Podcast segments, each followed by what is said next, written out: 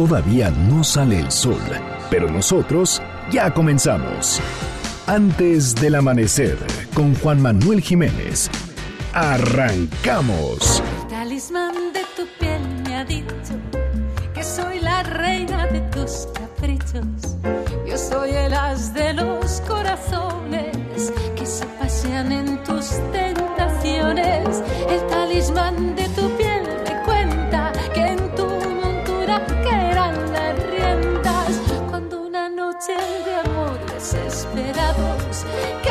caigamos juntos y enredados.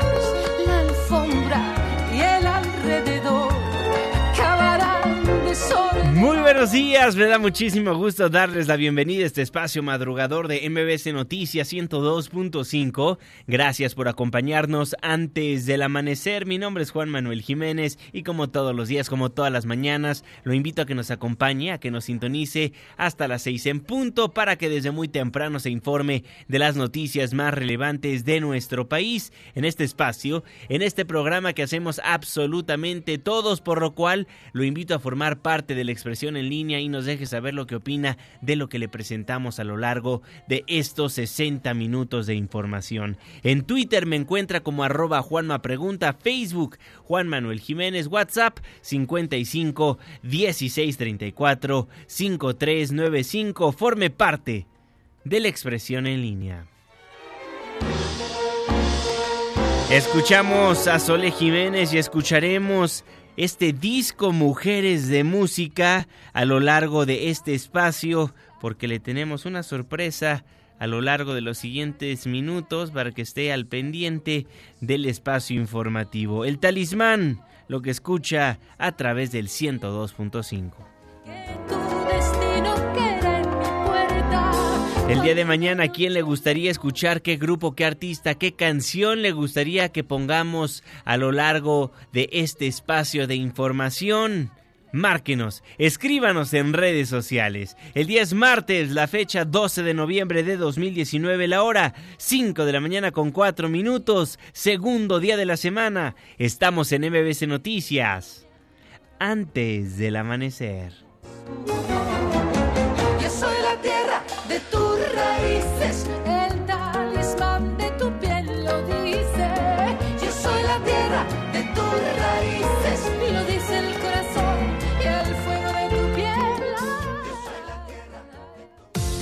¿De quién es el santo? Hoy, hoy 12 de noviembre del 2019, felicitamos a Martín, Malaquías, Humberto, Silvia, muchas felicidades. Clima.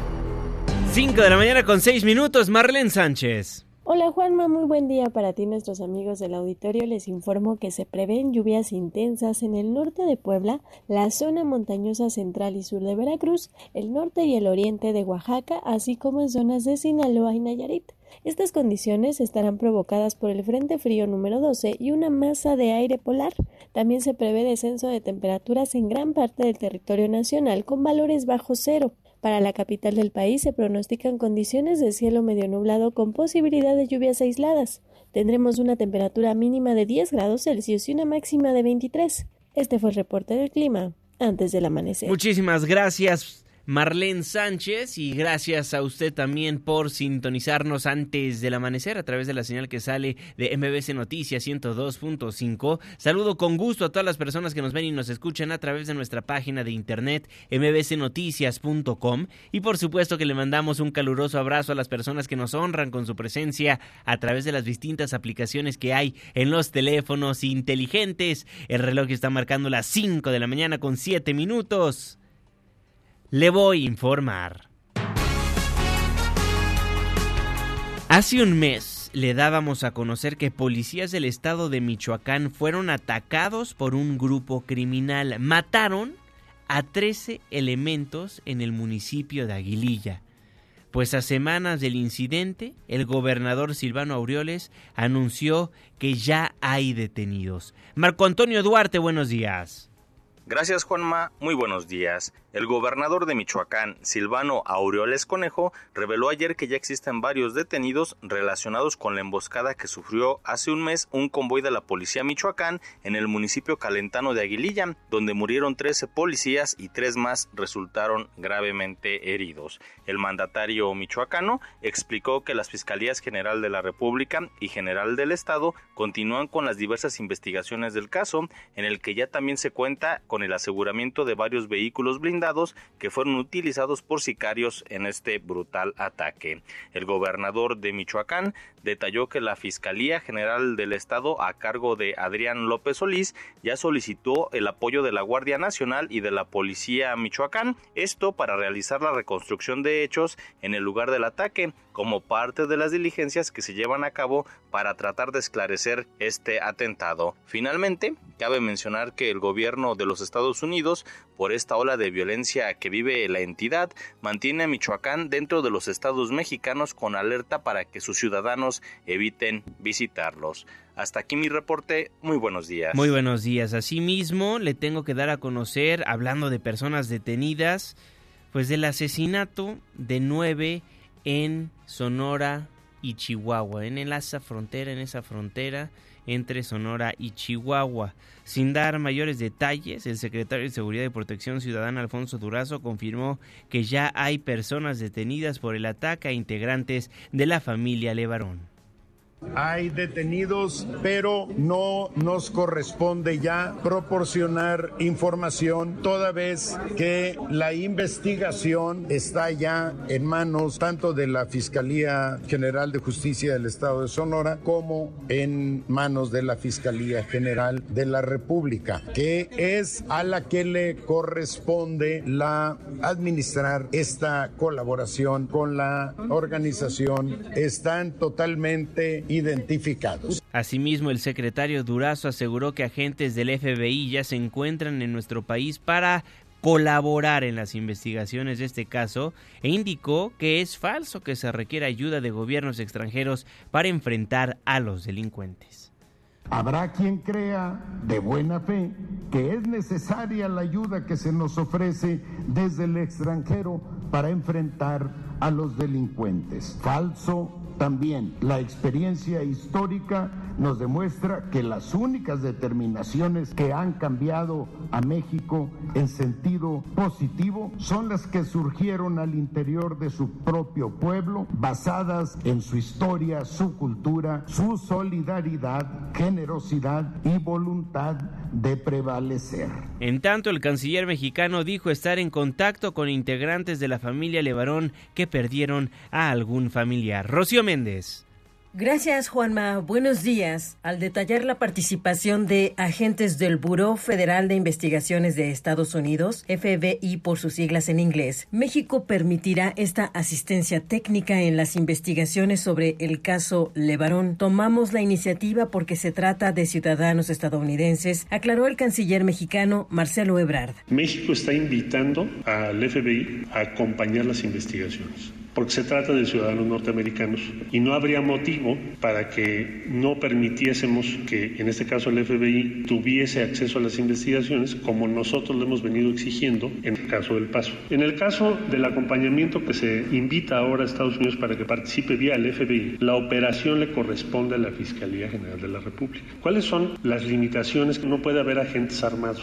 Segundo, no pueden celebrar diligencias que no sean por conducto de la Fiscalía General de la República. Aquí están involucrados recursos, personas, armas que también tienen su sede en Estados Unidos. Asimismo, el titular de la Secretaría de Relaciones Exteriores destacó que tras la emboscada que provocó la muerte a nueve de los integrantes de la familia Levarón, reportaron al gobierno de México que la mayoría va a permanecer en nuestro país. Es el reporte al momento. Muchísimas gracias, Rocío. Ya veremos lo que la Fiscalía General de la República determina y estaremos en espera los peritajes por parte del FBI. Esperemos haya coincidencias y no diferencias en las investigaciones. Son las 5 con 12. Y en más casos a los cuales le hemos estado dando puntual seguimiento está el caso de los 43 de Ayotzinapa. Ayer se realizó la segunda reunión de la Comisión para la Verdad y el Acceso a la Justicia para el caso Ayotzinapa.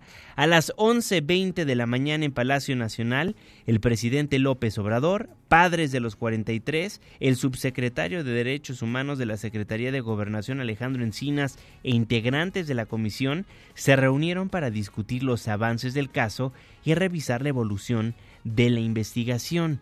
Después de la junta que duró alrededor de tres horas, Vidulfo Rosales, el abogado de los padres de los 43, señaló que se les informó de los avances de la búsqueda que realizan en 10 puntos del estado de Guerrero, de los cuales en al menos uno hay indicios que presumen estarían relacionados con el paradero de los jóvenes. El abogado informó que le pidieron al presidente de la República que se realicen consignaciones de funcionarios y policías presuntamente implicados en la desaparición de los estudiantes.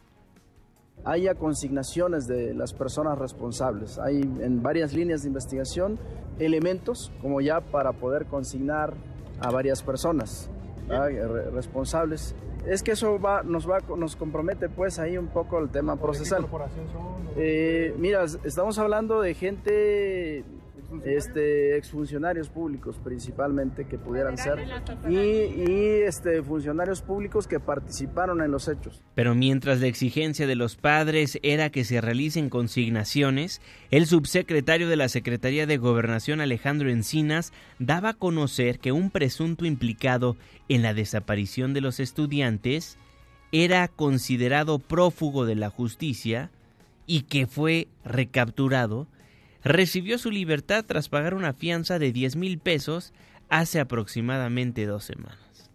El caso de una persona que, siendo que había estado prófuga de la justicia, que lo deportaron de Estados Unidos, le recibimos la alerta de deportación, se reaprendió, se envió al juez esta vez federal en Iguala y lo liberó por una caución de 10 mil pesos. Seguimos haciendo el seguimiento de este comportamiento.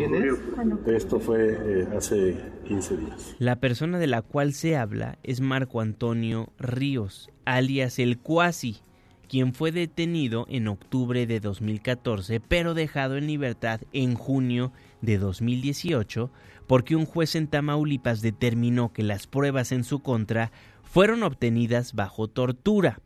Esta persona supuestamente fue la que ordenó que se comprara el diésel para quemar los cuerpos de los jóvenes en el basurero de Cocula.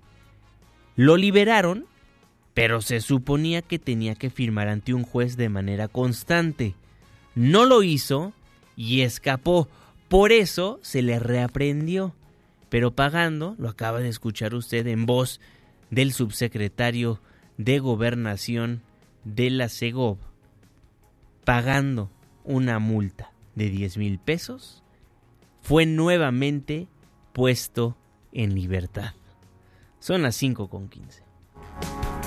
Y por la ola de violencia que se vive en el país, los presidentes de la Concanaco Servitur, José Manuel López Campos, y de la Concamín, Francisco Cervantes, advirtieron que es momento de que el gobierno federal revise su estrategia de seguridad, pues no se está garantizando un ambiente de confianza para las inversiones. El presidente de la Concanaco Servitur destacó que a un año del actual gobierno debe hacer una definición y una evaluación de lo que se está haciendo. O sea, creemos que debe de haber ya una definición y una evaluación de lo que se está haciendo. O sea, eh, ya tenemos varios meses, o sea, casi vamos por un año con la actual administración. Pues sí creemos que se deben hacer algunos ajustes en materia de seguridad a efecto de poder dar más certidumbre a no solamente a los mexicanos, que es, es un anhelo natural y que es una de las principales responsabilidades del gobierno para sus gobernados, sino también es un factor de atracción o de inhibición de la inversión. En tanto, el presidente de la CONCAMIN, Francisco Cervantes, aseguró que se necesita más inversión en materia de seguridad. Pues yo creo que hay que invertirle más al tema de seguridad, ¿no? Creo que hay el, 2% que está no alcanza, es inalcanzable. Hay que invertirle más al tema de seguridad. La innovación también en, en los temas de seguridad este, cada vez va modernizándose más y tenemos que ir, todo cuesta. Y hay que, hay que hacer una inversión importante en esa parte, sobre todo un tema de fondo, ¿no? De confianza, de certidumbre. Twitter arroba Juanma Pregunta, Facebook Juan Manuel Jiménez, WhatsApp 55 16 34 53 95. Con eso nos vamos a un breve corte comercial, nos vamos a la pausa. Al regresar, continúa la polémica en el Senado de la República por la votación de la presidenta de la CNDH. Platicaremos al respecto con el senador panista Damián Cepeda. También Ernestina Godoy, la actual procuradora capitalina, se apunta para convertirse la nueva fiscal de la Ciudad de México, pues cómo no, modificaron, modificaron la constitución local para que pudiera. Los campesinos continúan a las afueras de la Cámara de Diputados. Evo Morales, el presidente de Bolivia, o quien fuera más bien presidente de Bolivia, vuela en un avión de la Fuerza Aérea Mexicana en tiempo real. En unos momentos más estará llegando a la Ciudad de México. De eso también platicaremos después de la pausa comercial. Gracias por formar parte de la expresión en línea. Recibimos con gusto todas sus preguntas, comentarios, sugerencias. Estamos escuchando a Solé Jiménez, La Flor de la Canela. Le tengo el reporte vial, la pausa y ya volvemos. del río y al viento la lanzaba del puente a la alameda. Déjame que te cuente sentimientos. A veces si despiertas del sueño, del sueño que entretiene moreno pensamiento. Aspira de la lisura que da la flor de canela. Antes del amanecer, con Juan Manuel Jiménez. Con Juan Manuel Jiménez. Continuamos. Va subiendo la corriente con chinchorro y atarraya,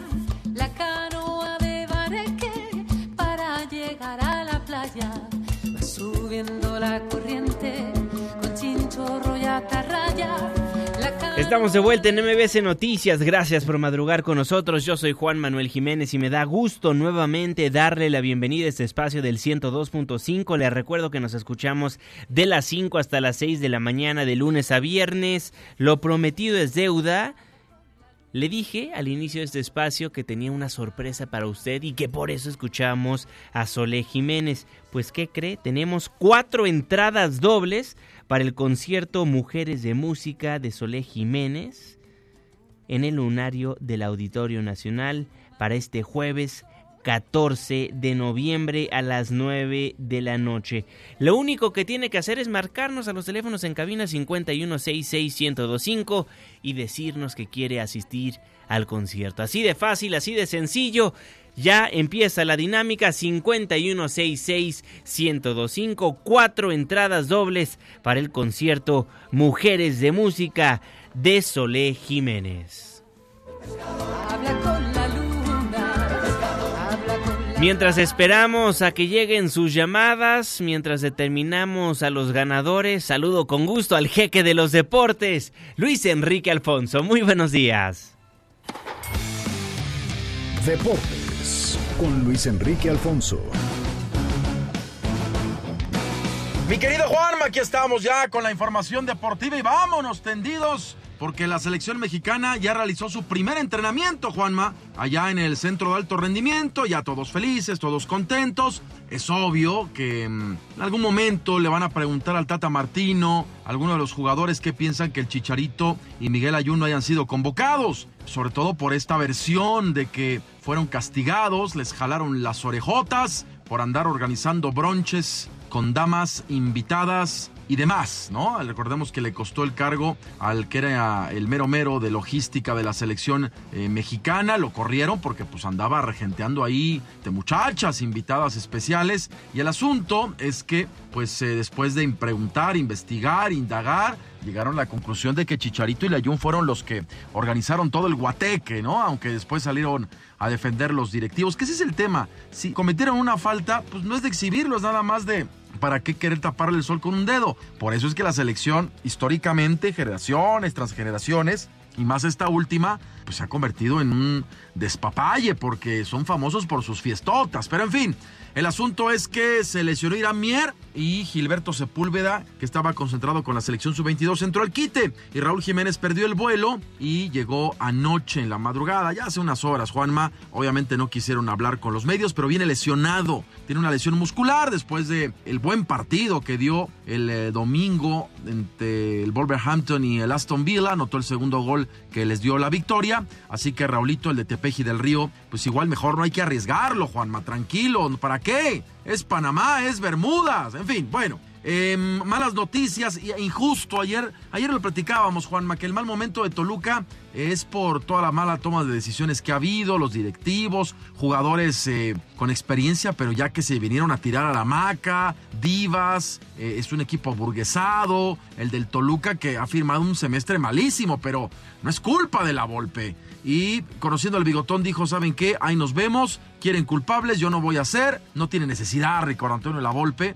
desafortunadamente no lo aguantaron y fue destituido como tal. Llegó en la jornada 10 del clausura 2019, dirigió 25 partidos donde solamente tuvo 8 victorias. José Manuel Cruz y Jesús Rodríguez van a quedar como técnicos interinos, queda un partido, pero lo de Toluca va más allá que un técnico, créanme. Y malas noticias para el americanismo, Nico Castillo que salió de cambio en el partido ante Veracruz por una lesión y que había estado lesionado de la jornada 3 a la 14, o sea, casi todo el torneo, otra vez se lesionó, tiene un desgarre y pues eh, había viajado a Chile pues eh, agarra la onda, mi querido Juanma, que era para los partidos de la, pues ahora las eliminatorias y la Nations League y lo que hay como tal. El asunto es que no va a poder jugar ante Perú y dos semanas, dicen. Dos semanas, otra vez, Nico, el patas de vidrio, Castillo, como tal. Bueno, y la liguilla del ascenso quedó definida. Recordar que son siete equipos los que eh, califican, es decir, Alebrijes y Rebujos de Oaxaca quedó en primer lugar, Juanma. Entonces, estos ya padroteando esperan en las semifinales.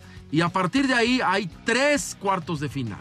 No sé si son cuartos de final porque los cuartos de final son ocho equipos. Pero bueno, el tema es que la matemática de nuestra liga es muy este, sui generis y así va el asunto.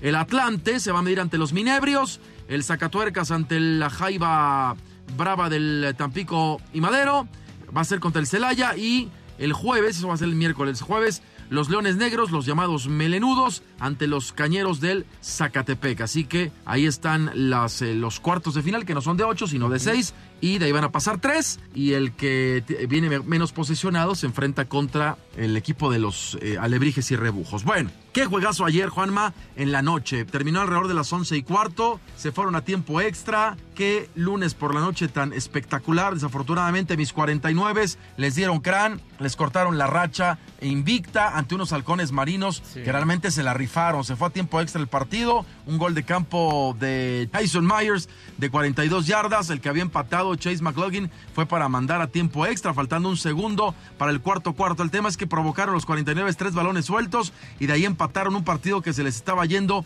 de las manos. En el cuarto cuarto eh, anotaron 14 puntos. El tema es que en el tercero eh, los Seahawks tuvieron 14 puntos sin respuesta, pero fue un maravilloso encuentro, de verdad, más allá de que ahora los 49 tienen 8-1 y los halcones marinos 8-2, estos eh, encuentros que quedan para la historia, los 49 siguen ocupando el primer lugar de la conferencia, de la división este de la conferencia nacional, y los halcones marinos de Seattle son los segundos de este mismo rubro, e, e insisto, fue un juegazo. Ya para terminar, Juanma, la Supercopa de España se va a jugar en Arabia Saudita y un acuerdo entre la Real Federación y las autoridades árabes van a dejar que las mujeres puedan ingresar al estadio, lo cual se me hace una aberración porque tendrían que estar y no pedir permiso, pero en fin, van a poder sentarse donde quieran porque luego no pueden mezclarse con hombres y, demás y van a poder vestir como quieran, ¿no? Esto se va a jugar del 8 al 12 de enero del 2020, Valencia contra el Madrid y Barcelona contra el Atlético de Madrid de nuestro HH antes Orejón Herrera. Entonces, así va a ser el asunto. Qué bueno, pero insisto, ya debería ser por de facto. En fin, Juanma, ya me voy, ya me cansé. Pero en un ratito más nos vemos en Hechos AM y estamos pendientes de lo que ocurre en temas deportivos porque se viene fecha FIFA, juegos de la selección y demás. Me despido, Juanma. Pónganle Azteca 1, pónganle como quieran, pero pónganle al Azteca 1. Ya me voy, ya no sé ni qué digo. Mi Twitter, arroba Lea Deportes. Salud. Saludos, mi querido Luis Enrique Alfonso, el jeque de los deportes. Antes del amanecer, el reloj está marcando las 5 de la mañana con 28 minutos. Resumen capitalino. Ernestina Godoy, la actual procuradora capitalina, aseguró que no teme llegar a la Fiscalía Capitalina carente de legitimación ni que la nombren la fiscal carnal, ya que sus cartas credenciales son el trabajo emprendido desde hace 11 meses en la persecución de delitos y los resultados en favor de la ciudadanía. La funcionaria aseguró que a más tardar este martes presentará su registro como aspirante para participar en el proceso de selección del nuevo titular de la Fiscalía General de Justicia de la Ciudad de México. No, porque yo siempre he sido una gente muy profesional, independiente. su labor? ¿Cómo? ¿Se pierde algún tipo de credibilidad por este hecho?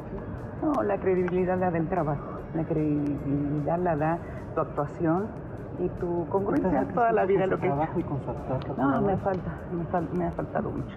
El proceso todavía está, muchas cosas que hacer. El proceso está señalado que está dirigido hacia usted, o que todo apunta el procedimiento... No, pues, pues, eso sería está... faltarle el respeto al Consejo Judicial Ciudadano. Son 11 integrantes que nombró el Congreso y quiero que vean sus historias. Son gente de muy alto perfil que siempre en sus distintos espacios son gente de primera y son líderes de sus, de sus espacios. Bueno, ya veremos a quienes eligen para formar parte de esta terna y ya veremos si llega Ernestina Godoy a la Fiscalía General de la Ciudad de México. Y a efecto de abatir la cifra negra de delitos en la capital del país, la Procuraduría Capitalina contará con un nuevo servicio en línea denominado Sistema de Denuncia Digital, lo que permitirá abatir con mayor eficacia la impunidad y sancionar a los responsables. Dicho servicio estará disponible en la página web de la Procuraduría de Justicia Capitalina y a partir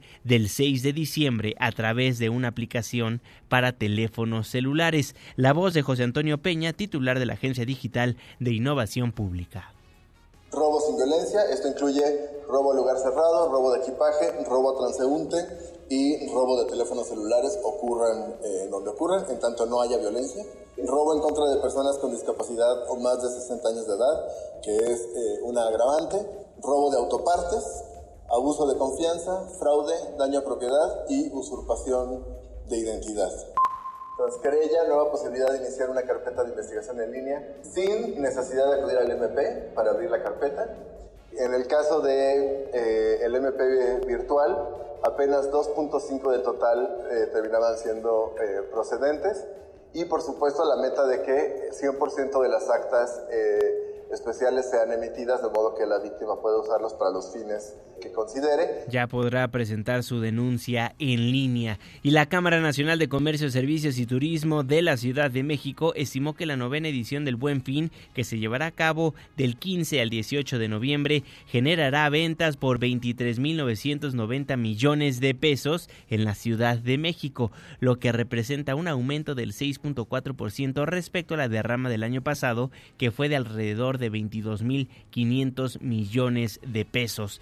El presidente de la Canaco CDMX, Nathan Poplawski, calculó que habrá una participación de 13.400 empresas y más de 900, más de 94.300 puntos, perdón, 94.300 puntos de venta en la capital del país, los cuales realizarían el 20% de las ventas a nivel nacional.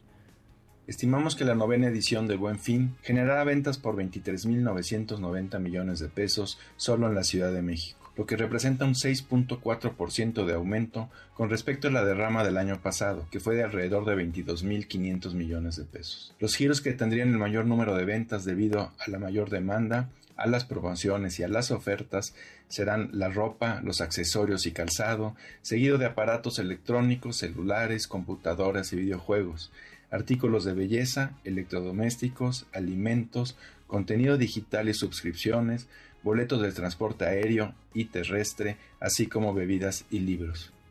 Así lo daba a conocer Nathan Poplawski y garantiza el gobierno capitalino la entrega de vales para los trabajadores sindicalizados de la administración local. Adrián Jiménez. Buen día, Juanma. Un saludo afectuoso para ti y el auditorio. Los trabajadores sindicalizados del gobierno de la Ciudad de México recibirán los vales que cada fin de año se les otorga como parte de sus prestaciones laborales, así lo afirmó la jefa de gobierno Claudia Sheinbaum. En entrevista, la mandataria capitalina señaló que es falso el mensaje difundido por WhatsApp donde se alerta que no se entregarán estos vales. Expuso que está en proceso una licitación para este propósito, pues se trataba de un negociazo donde se veían beneficiados los líderes sindicales y cuyo contrato siempre se le entregaba a la misma empresa. Escuchemos. No, ¿saben por qué es eso? Pues porque allí había una un negociazo, pero tremendo. ¿En la licitación de vales? En la licitación de vales. Tenían un negocio, participaban prácticamente siempre a la misma empresa. Entonces ahora se abrió, es una licitación, es abierta y se está este, escogiendo lo que sea la mejor opción para el gobierno y para los propios trabajadores. Pero sí se les va a dar vales. Claro que se les va a dar vales o tarjeta, o, pero su derecho va a estar cumplido. El problema aquí es que pues son algunos líderes sindicales que eran parte de este negocio, entonces por eso están protestando. La funcionaria comentó que una vez que concluya la licitación para hacer entrega de los vales, se darán a conocer los costos adicionales que se planteaban en la administración pasada. Ahora, agregó, se busca lo más conveniente para el gobierno y los trabajadores, quienes tendrán esta prestación a través del mejor mecanismo posible, ya sean vales en papel o a través de una tarjeta. Cabe señalar que en días pasados comenzó a circular en WhatsApp un mensaje que decía las cosas no están fáciles, quieren entregarnos tarjetas electrónicas en lugar de vales y no es justo. Ya no podríamos repartirlas entre nuestros padres, hijos o cualquier persona que decidamos. Además, en este mismo mensaje convocan al cierre de todas las oficinas del gobierno capitalino para el próximo 19 de noviembre. Juan Mauditorio es la información. Buenos días. Buenos días, Adrián Jiménez, y buenos días a usted también que nos hace el favor de sintonizarnos antes del amanecer a través del 102.5 de su frecuencia modulada en este 12, 12 de noviembre de 2019. Fíjese que un día como hoy, pero de 1651, nacía en la hacienda de San Miguel Nepantla, hoy Estado de México, Juana de Asbaje, mejor conocida como Sor Juana Inés de la Cruz la décima musa. Hoy, Día Nacional del Libro, Día Mundial contra la Neumonía y Día Mundial contra la obesidad. 5 con 36 nos vamos, un breve corte comercial, nos vamos a la pausa. Al volver, Evo Morales y la controversia en redes sociales llega a México en unos momentos más. Quien fuera presidente de Bolivia, nos enlazaremos hasta aquel país para conocer qué pasa allá en tiempo real. Y por supuesto le daremos los detalles de cómo dio a conocer el canciller mexicano, el secretario de Relaciones Exteriores, Marcelo Ebrard que Evo Morales sería recibido en nuestro país. Twitter arroba Juanma Pregunta, Facebook Juan Manuel Jiménez, WhatsApp 55 16 34 53 95. Le tengo el reporte vial, la pausa. Ya volvemos. más que crezca,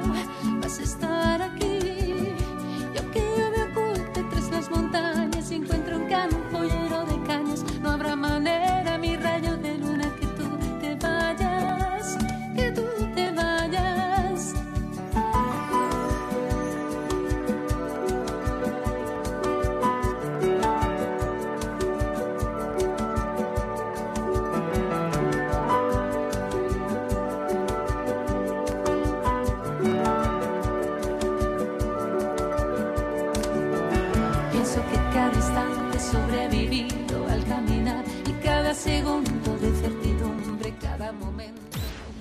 Antes del amanecer, con Juan Manuel Jiménez. Juan Manuel Jiménez. Continuamos. Amores se van marchando.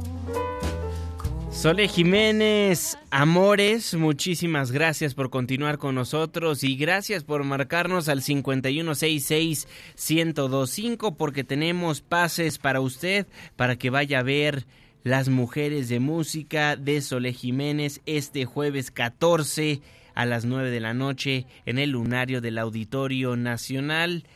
Seguimos recibiendo sus llamadas. Vamos a escoger un ganador al final de este espacio informativo. Márquenos 5166-1025 si usted quiere acudir a este concierto. Tenemos cuatro entradas dobles para el concierto Mujeres de Música de Solé Jiménez. Son las 5 de la mañana con 40 minutos. Mi nombre es Juan Manuel Jiménez. Le tengo más información. Resumen de noticias antes del amanecer. Organizaciones campesinas protestan en la Cámara de Diputados. Angélica Melín. Juanma, gracias, muy buenos días. La Cámara de Diputados permanece bloqueada casi en su totalidad por la presencia de distintas organizaciones campesinas que exigen presupuesto para el 2020 y para ello instalaron un plantón que se va a mantener alrededor del lugar durante toda la semana. Fue la mañana de este lunes 11 de noviembre, a partir de las 6 de la mañana, que los contingentes comenzaron a redoblar la presencia. Colocaron carpas, casas de campaña, plásticos, lonas, cartones en el suelo, anafres para cocinar y sus camiones, esto para permanecer alrededor del perímetro parlamentario en los próximos días. Entre las organizaciones que ya rodean el lugar se encuentran afiliadas al Frente Auténtico del Campo, el FAC, así como integrantes del Movimiento Antorchista Nacional. Al respecto, la presidenta de la Cámara de Diputados, Laura Rojas, habló de las acciones que tomará el recinto si es que el bloqueo se extiende y se impide por completo el paso a trabajadores y legisladores. Escuchemos. Vamos a apostar primero por el diálogo, vamos a apostar, como ya se comentó, por atender a todos los grupos, atenderlos, escucharlos y si aún así persiste el bloqueo o si persiste durante la semana pues las condiciones que puedan representar o un riesgo a la seguridad o un riesgo al desarrollo de los trabajos legislativos, entonces tomaremos algún, algún otro tipo de medida adicional. Pero por el momento la decisión es atenderlos. Se prevé que más contingentes lleguen en las próximas horas al perímetro de San Lázaro. Es el reporte. Muchísimas gracias, Angélica Melín. La presidenta de la mesa directiva y la Junta de Coordinación Política de la Cámara de Diputados se reunieron para afinar el protocolo de actuación frente a las manifestaciones y plantones que durante la semana realizarán organizaciones campesinas para exigir, como bien lo acaba de informar Angélica Melín, mayor presupuesto en el 2020. En el marco de la aprobación del presupuesto de egresos en comisiones y en el Pleno, lo que debe ocurrir a más tardar el próximo 15 de noviembre, la presidenta de San Lázaro, Laura Rojas, aceptó que aún están sobre la mesa las distintas opciones para garantizar el trabajo, incluso la de una sede alterna. Escuchemos. Yo no descartaría ninguna, ninguna posibilidad, o sea, ninguna, porque lo, de lo que se trata, como ya mencioné, es garantizar el, el procedimiento, el procesamiento de los temas, particularmente el tema presupuestal que es, que es muy importante y yo no descartaría ninguno, siempre cuando garantice el respeto a la libertad de expresión, de manifestación y al mismo tiempo que garantice el procesamiento de los, de los trabajos legislativos. Evidentemente creo que esa es la última, la última opción, pero en este momento yo no descartaría ninguna. Eso en la Cámara de Diputados y en el Senado continúa la polémica por la votación la semana pasada, donde se eligió a Rosario Piedra como titular de la CNDH. La polémica no únicamente fue entre los senadores, sino candidatos que participaron en el proceso también están molestos los candidatos que participaron en el proceso para elegir al nuevo presidente de la Comisión Nacional de Derechos Humanos advirtieron que presentarán un amparo contra el procedimiento que siguió en el Senado de la República este procedimiento que se siguió en la Cámara Alta para designar en el cargo a María del Rosario Piedra Ibarra. En conferencia de prensa, Rosalinda Salinas, Alberto Atié y Michael Chamberlain destacaron que la elección deja dudas de legalidad que deben ser subsanadas por lo que pidieron reponer el proceso. A nombre de un total de siete candidatos que participaron en el proceso, Michael Chamberlain exigió que haya transparencia a fin de garantizar que la CNDH cuente con la legitimidad indispensable para ser efectiva. Candidatos y candidatas a la CNDH exigen un proceso transparente en la designación del titular. Un proceso que no cumple con transparencia, respeto a la ley y certeza en el recuento de los votos cuestiona el nombramiento de la persona electa. Nos pronunciamos por reponer el proceso de elección de la persona titular del Organismo Nacional de Derechos Humanos. El actual proceso deja dudas de legalidad que deben ser subsanadas por el Senado, a fin de garantizar que la institución cuente con la legitimidad indispensable para ser efectiva. Nada por la fuerza, todo por la razón y el derecho. Eso es lo que estamos pidiendo. Vamos nosotros a utilizar los mecanismos que nos ofrece la ley, por ejemplo, un amparo. Estamos preparando ya un amparo para apelar, impugnar todo el procedimiento. Hemos dialogado con abogadas y abogados y lo vamos a presentar lo más pronto posible. Tenemos 15 días una vez que se agota el procedimiento. Eso por parte de quienes aspiraban a la titularidad de la CNDH, pero varios senadores siguen molestos. Recordemos que hoy está programada la toma de protesta de la nueva Ombudsperson Nacional. Senador Damián Cepeda, buenos días, ¿cómo está? Con mucho gusto en saludarte a ti y a todos los que nos escuchan. Senador, pues vaya problemática que tienen en la Cámara Alta. No se sabe a ciencia cierta lo que pasó en la Cámara de Senadores, si hubo los votos necesarios para que haya una nueva presidenta de la CNDH o no. Lo cierto es que el día de hoy se tiene programada la toma de protesta de la nueva presidenta. La verdad es que es una vergüenza lo que ha pasado en el Senado de la República, lo quiero decir con todas sus letras, está documentado un fraude en el conteo y lo firmo con esa contundencia porque ya aceptado por todos, incluso por Morena, hubo 116 senadores que emitieron su voto para elegir a la Comisión Nacional de Derechos Humanos. Es importante que sepa la ciudadanía que dice la Constitución que para elegir al titular de la Comisión Nacional de Derechos Humanos se requieren dos terceras partes de los senadores presentes. ¿Cuántos son dos terceras partes de 116 votos? Son 77.3. Pero como no hay tercios en los humanos, pues se requieren 78 votos. ¿Cuántos votos tuvo la persona Rosario Piedra Ibarra, que es a quien quieren imponer en la Comisión Nacional de Derechos Humanos? Tuvo 76 votos, es decir, no logró las dos terceras partes. ¿Y por qué decimos que hubo fraude? Porque a pesar de que está documentado en un video cómo votan, depositan los votos en la urna transparente de 116 senadores, el conteo resultó que solo había 114 votos. Entonces, pues se robaron dos votos. Dicen, ya que los cachamos, ya que enseñamos el video, primero decían que no, ya que documentamos que uno a uno van pasando los senadores y depositan el voto, pues inventan la historia de que es que había este, dos papeletas en blanco y no sé qué, y un sobre. Pues le buscamos al video y en el sobre resulta ser que se ve claro cómo se saca un voto. Y también se ve claro cómo una de las senadoras que contó los votos cuenta en un caso un bonche de nueve votos, se ve muy clarito en el video y solo dice que son ocho. También se ve como el otro senador pone un lado otra papeleta. Pero vamos a suponer sin conceder que tienen razón, que se equivocaron. Bueno, pues lo honorable cuando alguien se equivoca es aceptar el error. Si ya todos estamos de acuerdo en que hubo 116 votos, debe de aceptarse que no se lograron las dos terceras partes y por lo tanto Rosario Piedra no fue nombrada titular. Entonces, mi llamado, nuestro llamado a los senadores de Morena es el siguiente. Entiendo si se consideró en un primer inicio que podía ser una cuestión política nuestra, que no la es. Entiendo si de entrada no nos creían, pero hoy ya hay evidencia, están los videos, con sus propios ojos pueden ver y ya el propio coordinador de Morena aceptó que eran 116 votos. Si eso ya es de su conocimiento, no avalen este fraude, no se manchen las manos con un fraude que yo estoy seguro que no cometieron la mayoría, que solo lo hicieron algunos, pero si lo avalan, pues todos se van a convertir en cómplices y eso no es honorable.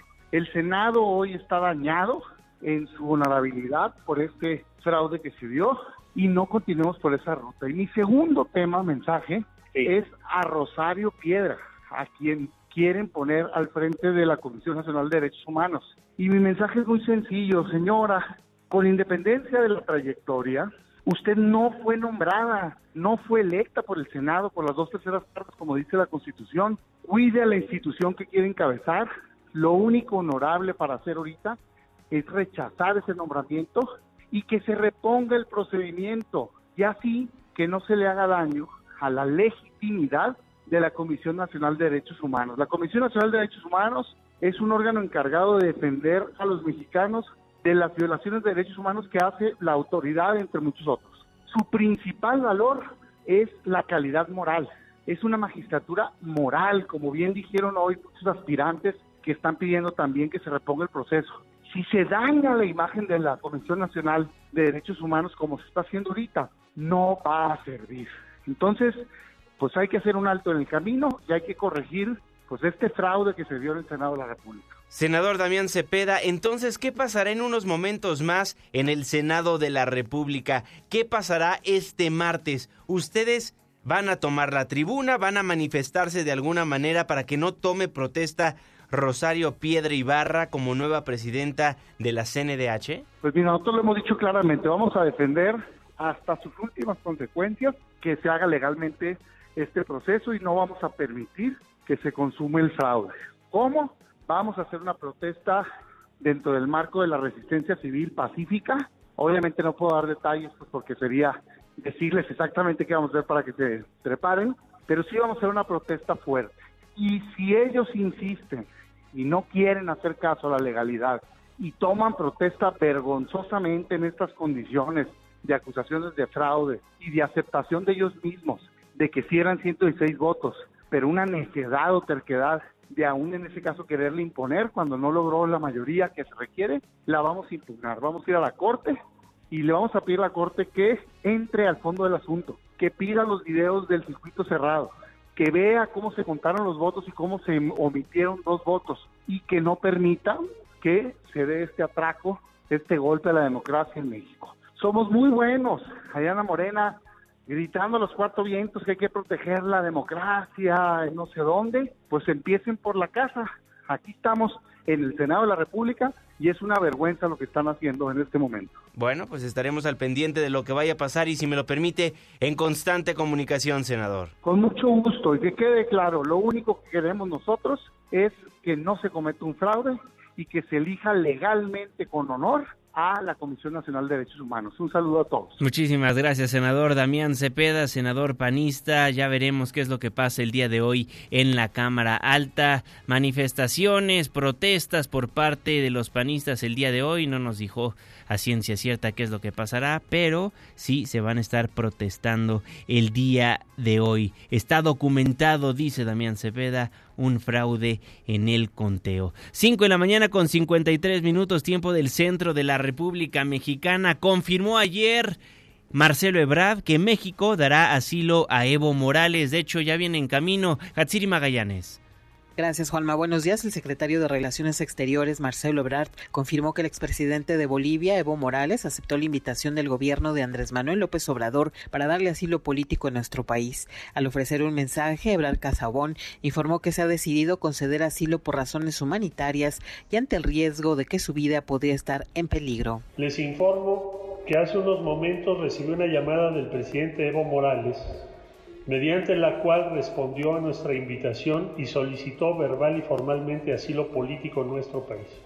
En términos de la legislación vigente, la Cancillería mexicana, previa opinión de la Secretaría de Gobernación en voz de la ministra Olga Sánchez Cordero, ha decidido concederle asilo político al señor Evo Morales por razones humanitarias y en virtud de la situación de urgencia que se enfrenta en Bolivia en donde su vida y su integridad corren riesgo. En ese contexto comentó el funcionario que ya fue informado el Senado de la República para que dé precisamente su respaldo. Estoy procediendo a informar al Senado de la República el desarrollo de estos hechos de relevancia para nuestra política exterior, solicitando su respaldo a esta decisión. Asimismo, procederemos de inmediato a informar al Ministerio de Relaciones Exteriores de Bolivia, cosa que ya hicimos, para que bajo el derecho internacional proceda a otorgar el correspondiente salvoconducto y las seguridades, así como garantías de que la vida, integridad personal y libertad del señor Morales no serán puestas en peligro y que podrá ponerse en seguridad.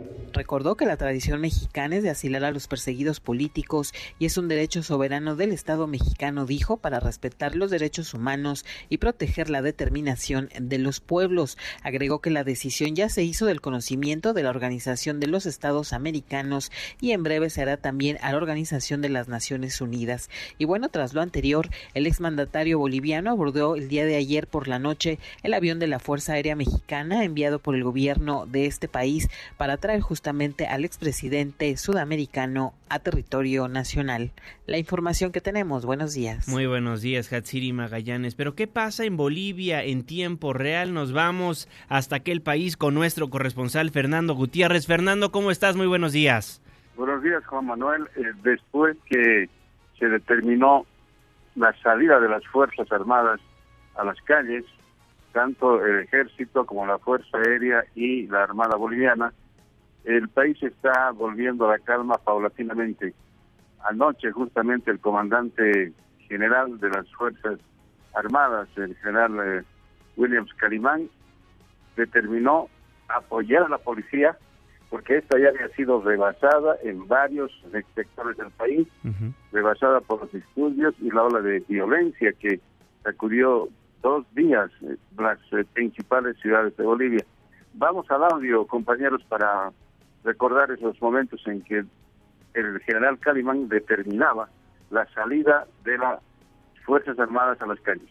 Fuerzas Armadas ejecuten operaciones conjuntas con la policía boliviana para evitar sangre y luto a la familia boliviana, empleando en forma proporcional la fuerza contra los actos de grupos vandálicos que causan terror en la población, recordando a la población que nunca las Fuerzas Armadas abrirán fuego contra ellas.